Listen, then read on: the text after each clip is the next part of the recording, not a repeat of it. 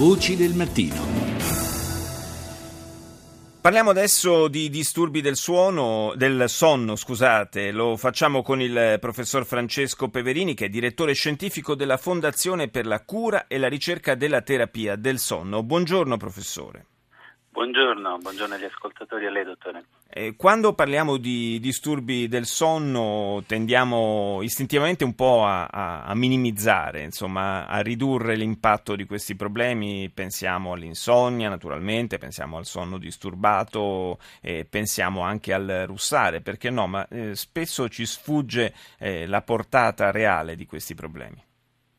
Sì, è vero, dottore si tende a minimizzare e a sottovalutare un pochino il problema. Il problema invece è un problema importante, affligge il 40% degli adulti e noi sappiamo ormai che il 70% dei giovani è in privazione di sonno, cioè dorme meno di quanto dovrebbe dormire. Questo per quanto riguarda la durata del sonno e la qualità del sonno. Poi che sono, che sono le, le, canoniche otto ore, diciamo. Sette ore e mezzo, sette otto ore, mezzo, sì. ore sì. E soprattutto un giovane deve dormire le sue otto ore, altrimenti ha problemi di apprendimento sì. che poi sono difficilmente contrastabili. Ma negli adulti e nei giovani ancora c'è un problema organico molto importante che è determinato dalle apnee notturne. Le apnee notturne si correlano al russamento determinano pause respiratorie durante il sonno e sonnolenza diurna e tutta una serie di sintomi importanti neurologici come il sonno alla guida di autoveicoli nel mondo del lavoro, quindi con una grave riduzione della produttività, ma soprattutto a livello organico sono malattie cardiovascolari quelle ad essere determinate e correlate con le apnee notturne.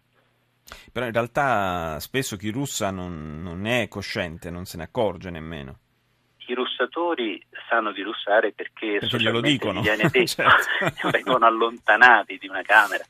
Insomma, c'è tutta un'aneddotica su questo argomento che è divertente. Però poveri, eh, coloro fra i russatori che vanno in apnea sono molti, parliamo del 5% della popolazione, quindi di numeri molto importanti.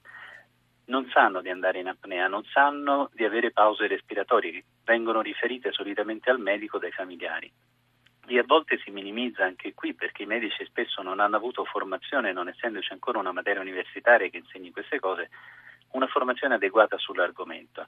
Quindi si va un po' a tentoni. Di fatto le apnee notturne causano ipertensione, aritmie importanti come la fibrillazione atriale ad esempio e possono causare fino all'ictus, al TIA, ischemie transitorie e quindi sono problemi di una rilevanza sociale notevolissima.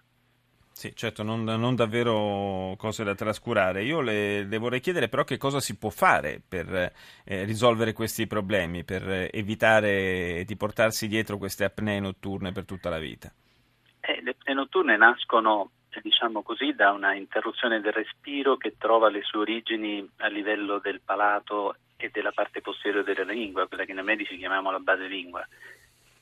Si vengono a creare delle condizioni per cui il soggetto non respira, noi lo dobbiamo studiare con una polisonografia, che è un esame diciamo, definito l'unico in grado di determinare se un soggetto va o no in apnea. Sì. E poi ci sono le cure che variano a seconda di chi abbiamo di fronte. Ancora non sappiamo con sicurezza quale eh, fenotipo, diciamo noi medici, che vuol dire quale figura di essere umano abbia le apnee con sicurezza. Quindi dobbiamo interrogare la famiglia, interrogare il paziente le cure poss- devono essere sempre mirate a far respirare il paziente di notte, quindi in tutti i modi con degli apparecchietti che fanno eh, ventilazione durante la notte oppure con la chirurgia otorinolaringoiatrica che è molto avanzata, più recentemente con dei MAD che sono una specie di bite che consente poi di mandare avanti qualche millimetro la lingua e la mandibola e quindi di fare uno spazio respiratorio. E tutto questo conduce a migliorare notevolmente le prestazioni intellettuali, migliorare il sonno, e soprattutto a ridurre il rischio cardiovascolare che è così importante. Oggi Quindi... come oggi però diciamo, la pietra d'inciampo è la mancata diagnosi. Sì. Noi abbiamo diagnosticato su tutte queste persone che ho detto solamente il 5-6% della popolazione affetta da apnee notturne. E quindi rimane una grandissima... Quindi c'è davvero sì, un, un, problema di, diciamo, di, screening della popolazione da questo punto di vista, sì. E, sì. quindi decisamente eh, va raccolto il suo appello perché eh, ci sia una maggiore sensibilità per questi problemi e anche una maggiore preparazione delle stesse strutture sanitarie per saperli riconoscere. Io ringrazio il professor Francesco Peverini, grazie professore di essere stato nostro ospite e di averci aiutato a, a creare un po' di attenzione intorno a questo problema.